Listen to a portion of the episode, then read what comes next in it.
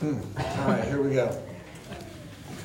This is one of those passages where I want it to be clear from the very beginning that, and you're going to hear, I'm guilty of this one. Like, I don't have this one figured out. Not figured out in understanding the text, I mean figured out in life. Like the reality of actually working this out in life. I am not even going to pretend to stand up here in an authoritative way and, and present this like from the pulpit as, hey, this is figured out. Just look at me. I'll tell you how to do it. This is one of those where, like, I, I, I know I'm guilty. I know I am. I don't like that I'm guilty. I'm working on it. But I just, I just want you to know that. Pray with me one more time. Lord, where else can we go but you? And then in Hebrews, Lord, you tell us that long ago and in many ways you have spoken through your prophets and your priests, but now today you speak through your Son. And so, Lord, we keep looking to you, Jesus Christ, our Savior. And God, you have preserved your word for us throughout so many decades and cataclysms, Lord. There is every reason in this world for your word not to endure, except that you have sustained it. And you've sustained it for us and for every other church and believer so that we can know what our God wants us to know of who you are. Lord, I pray for gentleness. I pray for humility in this passage. Lord, I pray for authenticity, and Lord, I pray for clarity. Lord, for each of us. Lord, I also pray that you protect the believer's heart so that we can hear truth, but Lord, not condemnation, because you have been condemned for us. You have taken our sin and died on the cross for us. There is now, therefore, now no condemnation for those who are in Christ. But Lord, we must also be refined by the working of your word that pierces to bone and marrow and soul and spirit, Lord. So, Lord, I pray for conviction and not condemnation today for those who are in Christ. Protect our hearts. Lord, I also pray that we don't allow ourselves to lay up, um, lay up guilt upon ourselves for those things which are not from you. But Lord, help us to discern the Spirit so that we can hear your voice and not our own. And Lord, that even includes expectations that we bring into ourselves. Lord, what I'm asking is that your word works purely within us and that you guard us even against ourselves and against the enemy.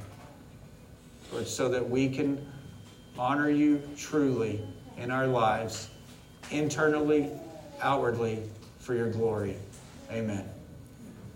Okay, so with that said, we are in Matthew chapter 6. Matthew chapter 6, verses 19. We're going to go 19 to 24 um, is the primary emphasis for us today. I'm in the ESV, and um, so if you want to follow along in that one, if you have NIV or NASB, then you will see the, the parallels, just maybe different wording. God's word says in the Sermon on the Mount, so Jesus speaking, do not lay up for yourselves treasures on earth, where moth and rust destroy and where thieves break in and steal. But lay up for yourselves treasures in heaven, where neither moth nor rust destroys and where thieves do not break in and steal. For where your treasure is, there your heart will be also. The eye is the lamp of the body. So if your lamp is healthy, I'm sorry, if your eye is healthy, your whole body will be full of light. But if your eye is bad, your whole body will be full of darkness. If then the light in you is darkness, how great is the darkness? No one can serve two masters, for either he will hate the one and love the other, or he will be devoted to the one and despise the other. You cannot serve God and money. So as we do, we are just going to keep moving through this passage. There's only one, there's two points. There's a lot of sub points, but there's only two points, okay? The main point is this the problem and then the solution. And the problem is where we're going to be really pushing through 19 through 24 and just moving verse by verse by verse or, or passage by passage. And the first one is this do not lay up for yourselves treasures on earth. And we have to hit pause because we would misread that and we want to misread that one in our flesh. It's comfortable to misread that one.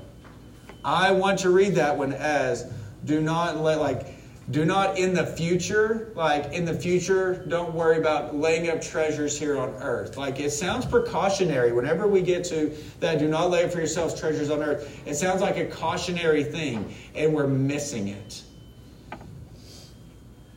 I'm with y'all, by the way. I hear some really high pitched thing. I know some of you are going, What is that? Um, don't know. But we're going to push in. So, Lord, keep us from distraction for your work. All right. And my own ADD, I'm just telling you a better understanding whenever we look at it is, is not do not in the future, but a, an actual legitimate translation that really hits to the point of stop. It's stop laying up. It's a present action. And so now we got to like deal with tone because it could also sound like this. Well, Jesus, uh, he's, he's probably pretty angry. He's looking at him. He's going, stop, stop treasuring. No. Like, I think if we pull it all in line and we look all through the Sermon on the Mount, we can't hear the emotion in the words, but we know the tenor of our Jesus and our Savior who had deep compassion for those. And we see him talking about giving to the needy in the Lord's Prayer and how to pray and how to fast. And he gets here. And I think it's just very measured. Stop treasuring things on earth. But rather than do not as a caution, it's stop which means that it was a present reality for his followers and it's a present truth in at least this guy's life that I put treasures here on earth and I need to stop. The cost of discipleship is that we understand that there are things that we need to be doing and things that we need to stop doing. In Matthew 6 1, Jesus said, Beware of doing these things. This is not the same thing. In 6 1, he says, Beware of practicing your righteous deeds before others so that you're seen by others and get your reward here on earth. Like there's that aspect. It was beware, be careful. Now he's saying, not beware, he's saying, Stop. Stop finding treasure here. Like that's what I think we just need to hear right now is just, I, I don't think there's an exclamation point. I don't think it's very soft and just gentle. I think it's just very measured. Here's a God who loves his people, and people are beginning to be drawn to him. And he says, You need to know how to pray. You need to know how to fast. You need to know how to serve the needy. You also need to just stop treasuring things here on earth. I think that's the tone that we go for. It's just very measured. Y'all, make no doubt about it. Could we substitute treasure with idolatry and things that we idolize? Absolutely. I looked up the word for treasure to see what it really meant. Do you know what it really means in the original language? Treasure. It was great. I love it when it's not complicated. But included in that word, it, it's kind of it's broader. It doesn't just mean money, though it definitely means money. But it, it means really anything on this earth that we accumulate that we value to be treasure and of, and of value. And so, in talking to to the D group that I get to be um, blessed to be a part of every week, I just was kind of talking to them and I said, you know, really for me, God just put all the all the big T's there that we we've talked about in different contexts, but things that we we treasure just to make it kind of simple and alliterative. We treasure our time. We treasure our actual treasures, our money, which he speaks to there at the very end. We treasure our talents and our skills. These are things that we use. And we treasure, y'all get this, our temptations. We might not like to say that we treasure our temptations, but we do, or we'd give them up. But there's something deep rooted in the wickedness of our hearts where we know the temptations that are near us, we know the sins that are near us, and yet we, we don't always give them up. They're sort of sick treasure for us. All right, so this goes beyond money. Money is probably the most prominent and easy one to identify. It is appealing, it is powerful in this world, but it does go beyond bronze, nickel, silver, paper, gold there are other treasures that we guard. And I can break out of the alliteration and I can get into family, education, resumes. I mean, we could keep going on friendships, relationships, marriages, families, all the good things that God blesses us with. When they become God things that steer our lives, then it becomes a treasure. And a treasure that is displaced from God is idolatry. I am telling you now, I am an idolater and I don't like it. It's just how we're prone to be we are prone to leave the one we love. We're going to look at that at the end. If we look at the pattern of our lives, then our yeses and our nos and our preferences, when they become matters of treasure rather than obedience, then we realize that we have a displaced treasure. Like that's that's kind of the thrust. And Jesus is very clear where it is. Stop. Just stop. I'm looking around the room. We have lots of kids. And you can hear kids like all throughout worship and prayer. I think it's kind of cool. You got extra percussion going on on, on benches and, and, you know, yodeling. You got all sorts of things whenever all the kids are active. And parents, you sit there and you go, stop. Stop. And you get more and more emphatic. If we would just heed the words of our Lord whenever He says, stop. That's all I think we need to wrestle with today is where do we need to stop? My prayer at the beginning was was a genuine prayer and and that as we move through this, and, and Andy and I were talking about it before, there, there's a balance in finding wisdom and, and having to be mindful. For example, in, in Andy's life and my life, time is something that's a real thing. Like our, our time gets crunched, and, and we have to be very mindful of time. There's a, there's a difference in being mindful and wise in how we allocate those things and how we guard those things, and living life according to maximizing our time for our own selfish gain. Does that make sense? So there's a difference in treasuring it in, in an idolatrous way and living wisely. So, my prayer at the beginning, whenever I said, don't visit like condemnation upon yourselves, is don't think just because we talk about time and money and talent and temptation that it's all about you and that's what it's got to be. At the same time, if the Spirit is saying, this is, this is for you, you need to heed this, then that's whenever you have to wrestle with the Spirit. I cannot sit up here and tell you what you need to work on in your lives. That's not my job. Like it's nowhere in any job description, which by the way, we don't have job descriptions. We should probably do that. The role of the elders and the leaders of the church and one another is to take one another to Scripture so that we have an understanding of it so that we can live according to it. I just want to make plain the text today, and then the Spirit does the work that He will do. So, how do we know? Just some quick litmus tests for us. Our time becomes our treasure when it is the chief motivator for why and how we live our lives. And when anything begins to affect our schedules and there's an unsettling that begins to happen, I am guilty. Oh, I'm guilty. Our treasure, like as in our money, becomes our, our true treasure when it is the chief motivator for why and how we live our lives. When anything begins to affect our finances, there's an unsettling that begins to happen. Our talent is our treasure when it is the chief motivator for why and how we live our lives. When we have the options to use our talent in ways that can benefit us chiefly, then it is challenging when we need to use them for others. Our temptation is our treasure when it is something we harbor so closely and refuse to let go when anything begins to limit or take away that temptation, we find that we actually do not necessarily hate the sin, but we find that it's something that is so a part of us that we treasure it as part of us. There's kind of a litmus there. Cross life, if I could go on, the truth is simply this we are to love God supremely. We're to love, I'm sorry, love and serve God supremely, and we're to love and serve one another sacrificially in any factor that keeps us from those two things, we need to regard or we need to slow down and consider is this a treasure that I am being challenged from pursuing Christ for, for the sake of pursuing this treasure? Hear me one more time before we push on. We must, and I'm, I'm keeping my eyes right here as much as I can today. We must also live wisely with healthy, please hear me, God given, spirit empowered boundaries. But I fear that we are living mostly in cultural Christianity today, by our own boundaries according to our own treasure and by our own authority rather than the example of Christ.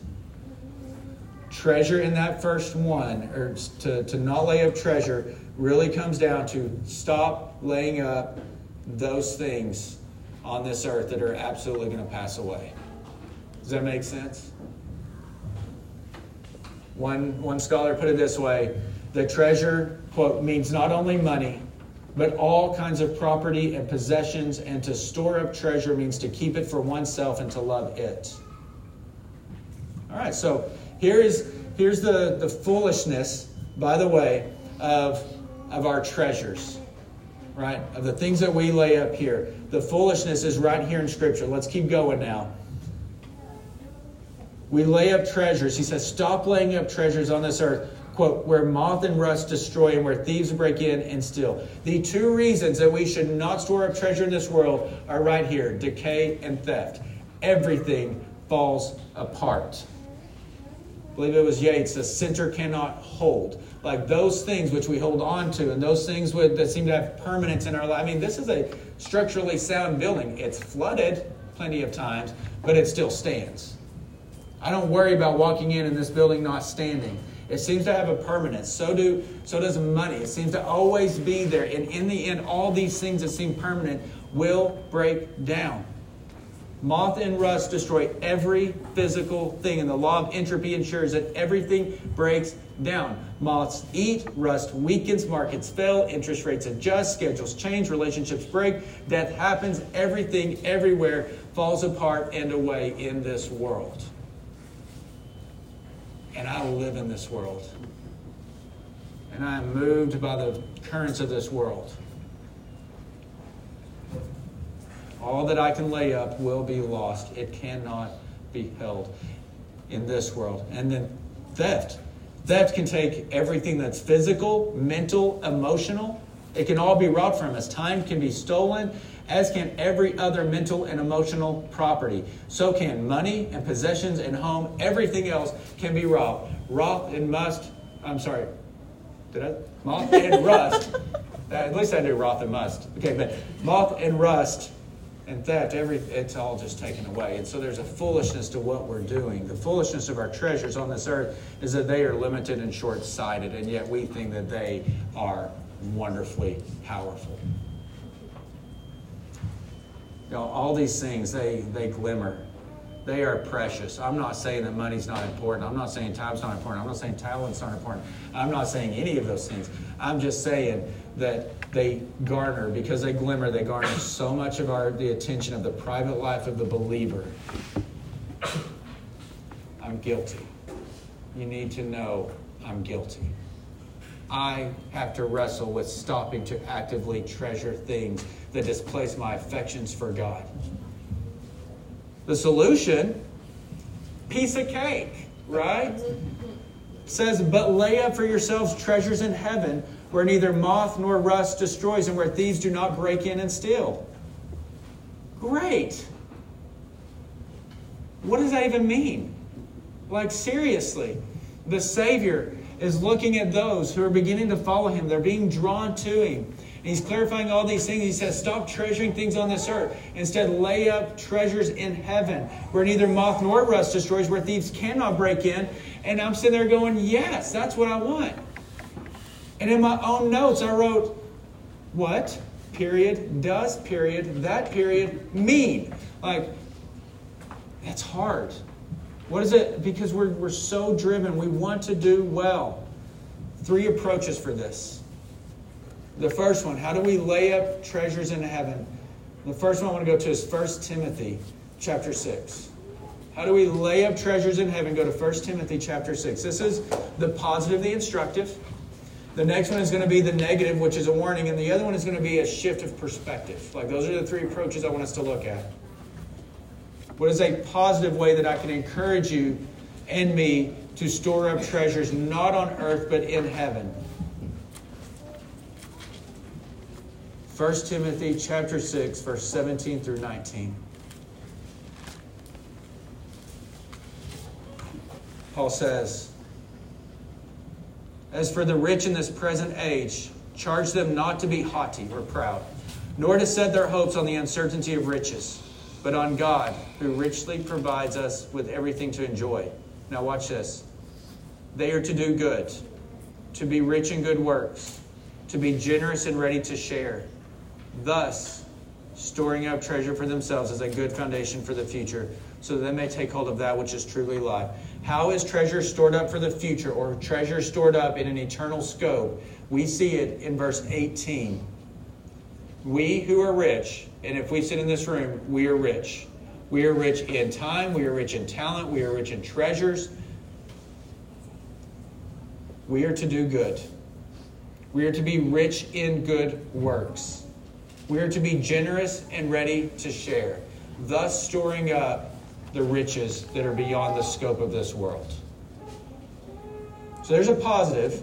What can you and I do to make sure that we are rightly motivated, do good works, be rich in good works, be generous and ready to share, thus storing up treasure for themselves as a good foundation?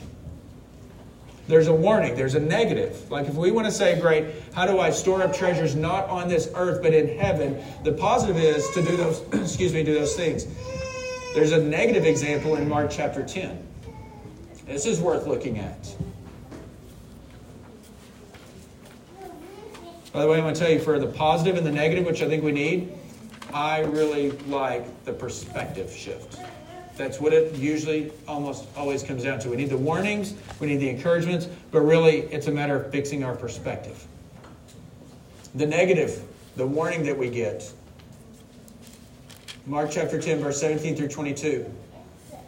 And as he, he, Jesus, was setting out on his journey, a man ran up and knelt before him and asked him, Good teacher, what must I do to inherit eternal life? Which is that heavenly treasure, right?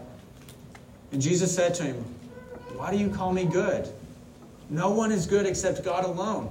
You know the commandments do not murder, do not commit adultery, do not steal, do not bear false witnesses, do not defraud, honor your father and mother. And he, the man, said to him, Teacher, all these things I've kept from my youth. And Jesus, looking at him, I love this. Jesus looking, loved him. He loved him, and he said, You lack one thing. Go and sell all that you have and give to the poor, and you will have treasure in heaven. And come and follow me. Disheartened by the saying, he, the man, went away sorrowful, for he had great possessions. How is treasure stored up in heaven? According to this, to give away the earthly treasures that distract us for the sake of others, as in our time, our talents, our treasures. Those things which we treasure here, y'all, we have been given by a gracious and good God to be stewards of them. We're to be the conduits of His grace to others. And if in the positive we're told to do good and to be rich in good works and to be generous and ready to share, we see some of that in the negative of quit treasuring things here. Instead, give it away so that you know it's not a treasure and give of your times and your talents and your treasures, basically for the sake of others. Go and give these things. Give to the poor. I much prefer, though, rather than do these things, don't do these things. I think those are very wise to, to heed. Go to 1 Peter. I think it becomes a matter of perspective. We fix our eyes on the wrong things. One of my mentors, I would, he would come into my office, um, Mr. Queen, and and the longer you walk alongside me in life, the more you will know that I'm, I'm, one who's prone to discouragement. Like it's just how I'm kind of, it's like the inner Eeyore is like right there, just waiting on the tail to fall off. Like everything is great, and then the house falls. I'm like, of course it fell. Why wouldn't it fall? Like it's supposed to. Like there's an inner Eeyore within me. I don't like it. It's just a truth of who I am. And so my mentor walked in one day, and I'd been reading, and, and of course there's all these great promises, and then there's this one verse, and I'm like, he's like, so what, what you get out of your reading today? And I'm like, this verse right here. And he looked at me and goes, you focus on the wrong things. It's actually, this is the verse for you, not that one.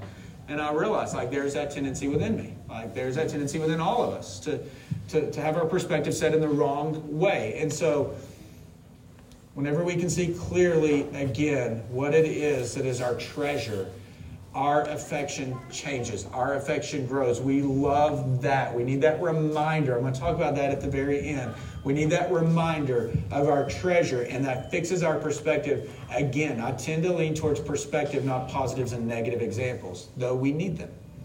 So look at this perspective in 1 Peter chapter 1, verses 3 through 5.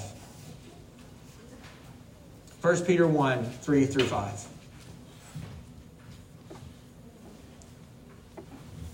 Peter's writing and he says, Blessed be the God and Father of our Lord Jesus Christ. And we'd all say, Amen, right? That's great. But look at this. According to his great mercy. He has caused us to be born again to a living hope through the resurrection of Jesus Christ from the dead. To an inheritance that is imperishable and undefiled and unfading and is kept in heaven for you, who by God's power are being guarded through faith for a salvation ready to be revealed in the last time. Can I do that one more time? And like really just focus on that.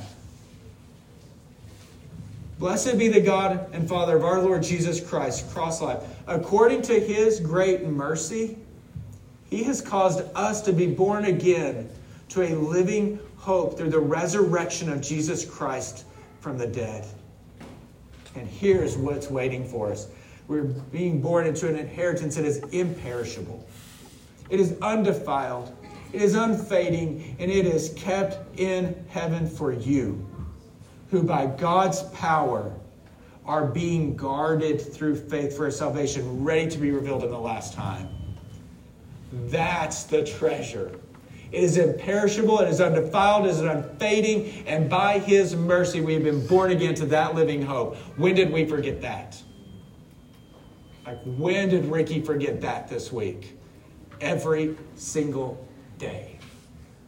That's the inheritance kept for us and you know what? He didn't say, hey, just walk through life and muscle up and you're going to make it. And one day you'll cross the finish line. Then I will wipe every single tear from your eye. Though he will wipe every single tear from our eye in that last day. You know what this says in verse 5? You are being guarded by God's power through faith for a salvation that is going to be revealed in the last time. You do not walk this world alone. The treasures that we are seeking, uh, it's because we've lost perspective of the treasure that we already have. And the greatest treasure is not ultimately even that we're going to see Him face to face. The treasure that we forget is that He's with us even right now, bringing us to the treasure. Like that's whose we are. We are the God who comes, or we are with the God who comes for us. And Second Corinthians chapter 4, verse 7 says, that we have this treasure in jars of clay. Do you know why? It tells us to show that the surpassing power belongs to God and to not us. The treasure that we have, that inheritance that is within us, is in jars of clay. It's fragile. We will break. We will break down. We will weep and we will get sick. And this body ultimately will return to dust. Do you know why? Because we aren't the powerful one. The powerful one is with us and he is bringing us home. Amen. We just forget. This, this world is loud and crazy and chaotic, and we just forget the treasure that's right there waiting on us. And we forget the treasure that is within us. And we know that the Spirit is within us, and it also says that He abides with us. He is with us while we're with the world, He is within us while we are with Him. We are held, we are guarded by God for that salvation.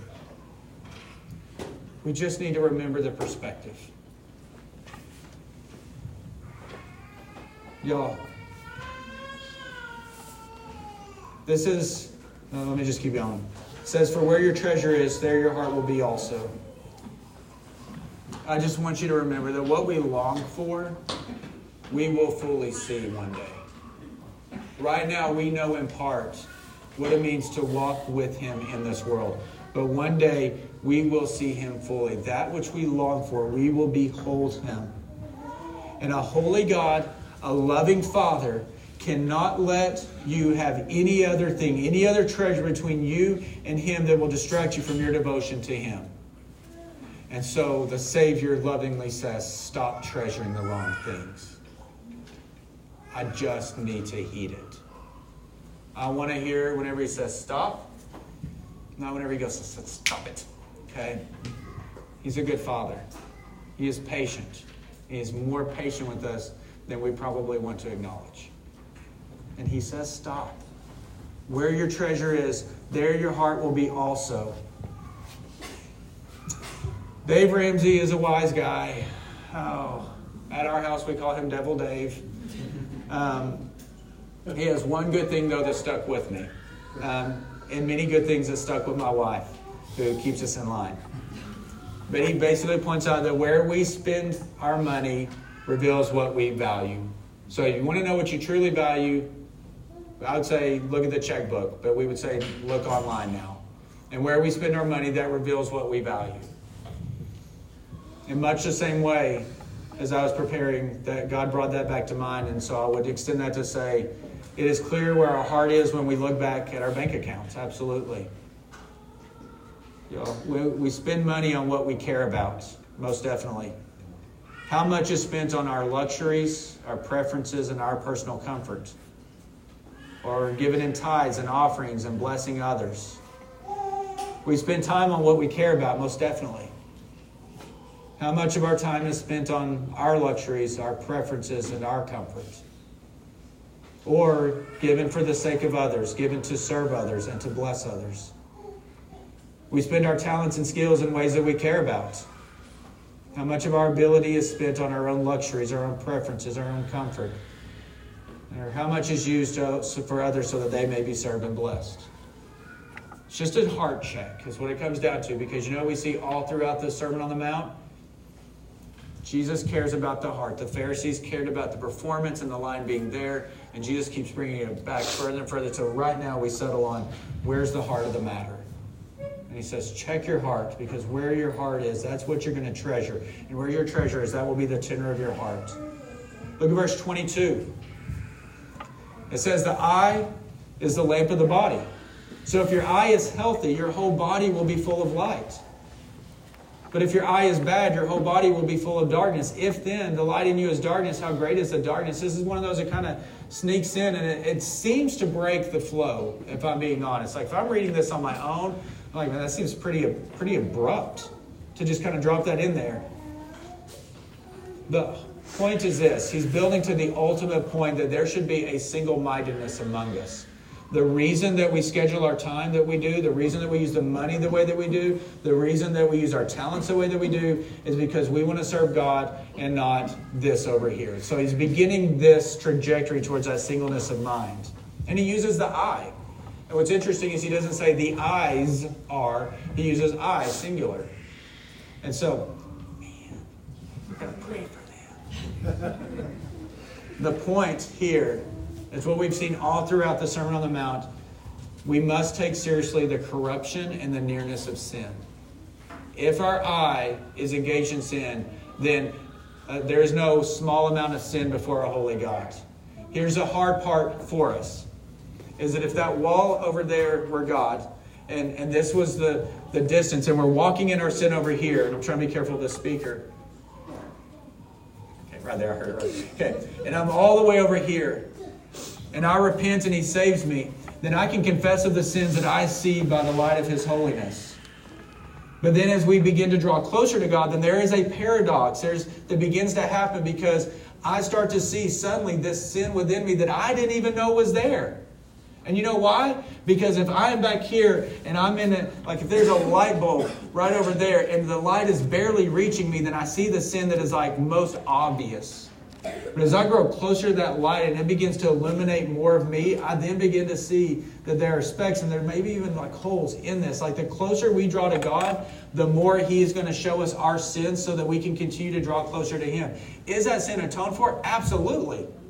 He's just showing it to us so that we can forsake that sin. But there is a paradox that as you walk and grow closer to God, you will actually feel like what's going on? Like I'm drawing closer to Him, but I keep, I don't feel like I am because look at this sin. Like, praise God that He would show you that sin that He couldn't show you a year ago. Praise God that He is exposing those things to you. That's kind of this idea is that sin corrupts to the nth most degree. We just didn't see our sin fully there. When we see our sin there, then we marvel even more at His mercy and grace that He would love us still. And we repent and we grow closer. And as we grow closer, He shows us more. As we grow closer, He shows us more. And He is constantly working in us because the end result is not our comfort, but it's Christ's likeness. Okay, I got to keep going. I'm just going to go past that one too. Okay, here we go. Verse 24 culminates in this No one can serve two masters. No one can have two treasures. For either he will hate the one and love the other, or he will be devoted to the one and despise the other. You cannot serve God and money. The truth is, cross life, that our hearts will be devoted to either sin, self, or to the Son. We can live for ourselves, absolutely. and we will be deeply dissatisfied every day of our life. We can live for sin and pursue that, or we can live for the Son. Whenever we live for the Son, then that begins to change everything about us. And this which is glimmering and glorious and looks wonderful, makes sense to like distract my attention from it, it loses its um, glimmer to me because He is the radiance of the glory of God. Like He outshines everything else. His magnificence, his magnificence outweighs everything else in all of creation. Whenever our eyes are fixed on the Son and we see Him as the true treasure, not only there waiting for us, but securing us and bringing us to Him. Whenever God is with us and God is for us and God is bringing us towards Him, and that's our full affection, then these treasures just fade away. We just forget to look at Him. We just forget the inheritance that is reserved for us. I would love to have y'all here every single day because then you could walk alongside and be like, remember. Like, just remember. That's new. That's Mrs. Reyes' new job, is to walk alongside me some days and just thump me in the head and be like, what's wrong with you? Like, treasure. That, though, is why we need community. This is why we do life on life. This is why cross life is the way it is, so that we can be in one another's lives and we can speak into it whenever we begin to treasure the wrong things. You will see me treasuring the wrong things probably much quicker than I will. Praise the Lord that He put you in my life. I will see you treasuring things in your life probably much sooner than you will. Or I'll be affirming what God is already putting on your heart. And sometimes you just need someone who comes alongside and says, I understand that. We're going to keep going. We're going to figure this out. Like that's the Christian life. There's no lone wolf Christianity in the Bible. We walk in community going forward. And until we settle our devotion on Him, and to him by forsaking our sin and self we will never truly treasure him. Whatever it is within ourself within within like whether it's our selfishness whether it's our sin unless we truly treasure him we're always going to be unsettled. We're always going to lack the peace that we need. I fear that even as we gather here this morning that we may be a lot more like ananias and sapphira than we realize Go to Acts 5. I don't like to presume that we know any of these passages.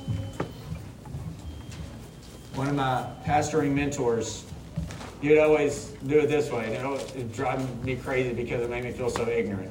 And I love this guy. But he'd say, We'd be like Ananias and Sapphira. And you know the story. And I'm sitting there going, Yeah, dude. So they're like, with the pastor staring right at you, and you're like, Absolutely, I know the story. It's in uh, Acts chapter 5, by the way. Um, y'all just take a look at it. I don't ever want to presume that we know these things. Here at the early church, Acts 5, 1 through 11 says this But a man named Ananias and his wife Sapphira sold a piece of property, because that's what everybody was doing at the time, by the way. They were all selling their property and giving it. But a man named Ananias with his wife Sapphira sold a piece of property. And with his wife's knowledge, he kept back for himself some of the proceeds and brought only a part of it and laid it at the apostles' feet. But Peter said, Ananias, why has Satan filled your heart to lie to the Holy Spirit and to keep back for yourself part of the proceeds of the land? While it remained unsold, did it not remain your own? And after it was sold, was it not at your disposal? Why is it that you have contrived this deed in your heart? You have not lied to man, but to God. When Ananias heard these words, he fell down and breathed his last. And great fear came upon all who heard of it. The young men rose and wrapped him up and carried him out and buried him. After an interval of about three hours, his wife came in, not knowing what had happened. And Peter said to her, Tell me whether you sold the land for so much. And she said, Yes, for so much. But Peter said to her, How is it that you have agreed together to test the Spirit of the Lord? Behold, the feet of those who have buried your husband are at the door, and they will carry you out. Immediately she fell down at his feet and breathed her last. And when the young men came in, they found her dead. They carried her out and buried her beside her husband. And great fear came upon the whole church and upon those who had heard these things. Y'all, in Ananias and Sapphira, we see the appearance of sacrifice without the actual forsaking of treasure. Does that make sense? Peter had a good point. While it remained unsold, it was yours. But then you went through the whole action of selling these things to give it away for others, and yet you kept it back for yourself. And you are not lying to us, you're lying to God, which means it, it was not just something that they were trying to wisely govern. This was something that was on their heart. This is like where I'm trying to get us to. This is something that was on their heart by God that they were supposed to do, and they walked in disobedience. I think if they were just trying to do it on their own, we wouldn't see their immediate death and burial. There's something of God in this that they were disobedient to. That's what we believers need to hear. If God is doing and God is directing, we walk in obedience. Otherwise, we use our time and our talents wisely. We make the best use of time, Scripture says. Make the best use of time, for the days are evil. Use time wisely. Use talents wisely. Have those boundaries. But I fear in our modern Christianity that there's a great temptation of the redeemed heart to still withhold from God those treasures that are strongholds in our heart. We just have to check the heart. And the grace of God is this, y'all, as we start trying to like land this thing. The grace of God is that He commands us stop laying up treasures for yourselves on earth. He thought we should know. As a loving father, he wants us to know where the danger is. And he just says, stop. John Piper is famous for saying, God is most glorified in us when we are most satisfied in him. And I want, just want you to hear there's wisdom in what he says. God is most glorified in us when we are most satisfied in him. I love that saying, and I try to find my satisfaction and treasure in Him. It's whenever I treasure Him that my life is most radically changed and He is most glorified. Whenever I begin to treasure and find satisfaction in other things, then I start to feel that spiritually. I know that He is not being glorified. You know why? Because I'm living to glorify these things or myself. I'm not talking about you, I'm talking about me. Like, this is full confession like whenever the Lord is going through this and I get to preach, He's like, by the way, you have a pedestal for public confession this week, Ricky. Y'all, a God glorifying life is the result of a Christ treasuring heart. And until we treasure Christ, we will never live to glorify God. It's just impossible. A God glorifying life is a result of a Christ treasuring heart. And we would all probably say, absolutely, good, that's great. I think my problem is like the one last thing I want to give you is how did we even get here? Like the joy of our salvation, we were singing praises, we were like warm and full and radiant lights, and then we get here to where he's telling us to stop. I'm going to read these passages to you for the sake of time because I want your eyes on the last text. But what if you do find the, the treasures there and somehow you've been distanced from it. Like what like how did we get there? That's the question that I think sometimes we wrestle with. Matthew 13, 44, you can just jot these down. It says the kingdom of heaven is like treasure hidden in a field, which a man found and covered up. Then in his joy he goes and he sells all that he has and he buys a field. That's where we were at the moment of our salvation. We have this field, we find treasure in it, that treasure is worth everything that we have. We're going to give everything away for it. It's going to radically change the way that we do life. And so we go sell everything and we purchase the field. That's the moment of our salvation. We treasure Him in that moment. The danger, though, is in the drift. Hebrews 2 1 says this Therefore, we must pay much closer attention to what we have heard, lest we drift away from it. The danger is in the drift.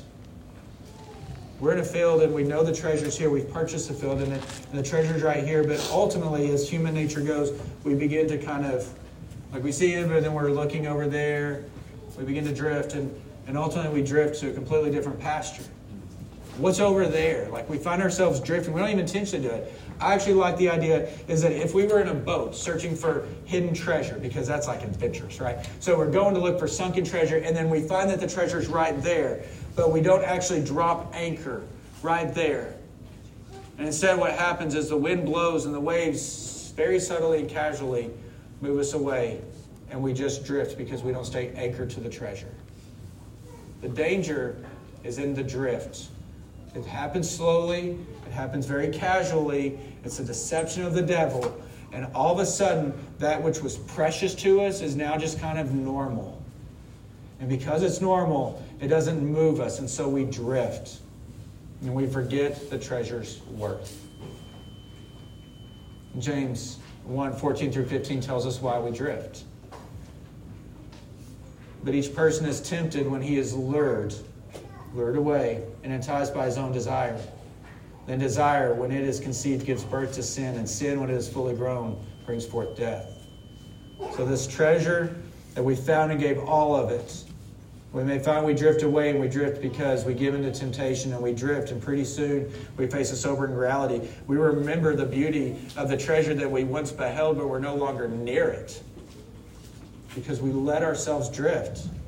We see the field over there. We see the very spot where the treasure was hidden, and yet we see the distance, and we wonder, how in the world did I get here? And it's because we drifted, because we allowed ourselves to be lured, we allowed ourselves to be tempted away.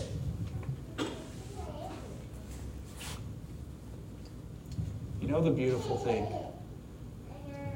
is the prodigal son who saw the distance and he understood the treasure that he had forsaken. And he realizes exactly where he is and he begins his trek back home. And whenever he gets to the end of the driveway, by the way, believers, you're never out of the driveway. Okay? You're always in his home. You're always in his position. But whenever we see our sin, and we return and we turn from that sin, then we don't have a God who says, You must come to me. We have the God who, throughout all of history, has come to his people and to his creation. So you're not so far gone. How do we get from there to there? We cry out to the Father. All right. Conclusion, which is also the solution. This is point number two if you're keeping notes. The solution. The solution is actually right there in Scripture. We just tend to break it up into two separate parts. Go to Matthew chapter 6, verses 25 through 34. The problem is misplaced treasure. And our misplaced treasure, I really believe, is because we lack trust. Because we lack trust, we begin to treasure these other things that are solutions to it. And with all the uncertainty in this life, we're grabbing and we're trying to hold and cling to these things, those things which are valuable and, and get us in our control. The solution to our misplaced treasure and seeking those is simply this, and then we're going to pray. In light of all of that, church, therefore I, not I, but Jesus, therefore, Jesus, I tell you, do not be anxious about your life what you will eat or what you will drink, nor about your body or what you will put on. Is not life, believer? Like, hear the gentleness of your Savior. Is not life more than food and the body more than clothing? Look at the birds of the air. They neither sow nor reap nor gather into barns, and yet your heavenly Father feeds them. Are you not of more value than they? And which of you, by being anxious, can add a single hour to his span of life? And why are you anxious about clothing? Consider the lilies of the field, how they grow. They neither toil nor spin. Yet I tell you, even Solomon, all his glory, was not arrayed like one of these. But if God so clothes the grass of the field, which today is alive and tomorrow is thrown into the oven, believer, will he not much more clothe you, O you of little faith? Therefore, do not be anxious, saying, What shall we eat, or what shall we drink, or what shall we wear? For the Gentiles seek after all these things, and your heavenly Father knows that you need them all. But seek first the kingdom of God and his righteousness, and all these things will be added to you. Therefore, do not be anxious about tomorrow, for tomorrow will be anxious for itself. Sufficient for the day is its own trouble. Please hear the incredibly comforting and powerful truth, church. Your God cares for you. He cares for you and He loves you and He will provide. When we don't trust that, when we forget that, then we begin to make things happen on our own. We begin to seek these treasures. So the, the culmination of it all is this treasure Christ, trust God, and rest. Your God cares for you. Perhaps the treasuring and the trusting and the resting needs to first begin with confession and repentance. Maybe there are treasures that we have been seeking that are apart from Him, but seek confession and repentance to the God who has never left you nor forsaken you because He cares for you and will meet every need. Treasure Christ, trust God, and rest. Let's pray. Lord, I pray that you are honored in how we live our lives. But we need strength that comes only from you to wage the battle and the war that happens within us and that happens without us. But Lord, if I have treasure in my heart that is apart from you, Lord, show it to me. Because I want to know my sin. Because my sin is ever before you. But oh God, praise you because you have died for my sin. It's not that this sin needs to be atoned for yet again. It's that I get to come to the greater realization that your, your death on the cross was for all my sin, even as you continue to show it for me, so that I marvel again yet at your grace. Lord, just renew a right spirit within me. Return to me the joy of my salvation. Bring me back to the pasture of the treasure.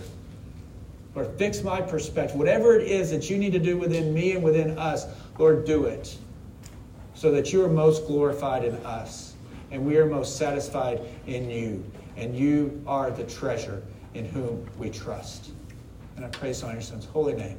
Lord, forgive me for any misspoken words or, or any looseness, any selfishly, like um, self perceived, Lord. Let my words pass and your words stand and endure. Amen.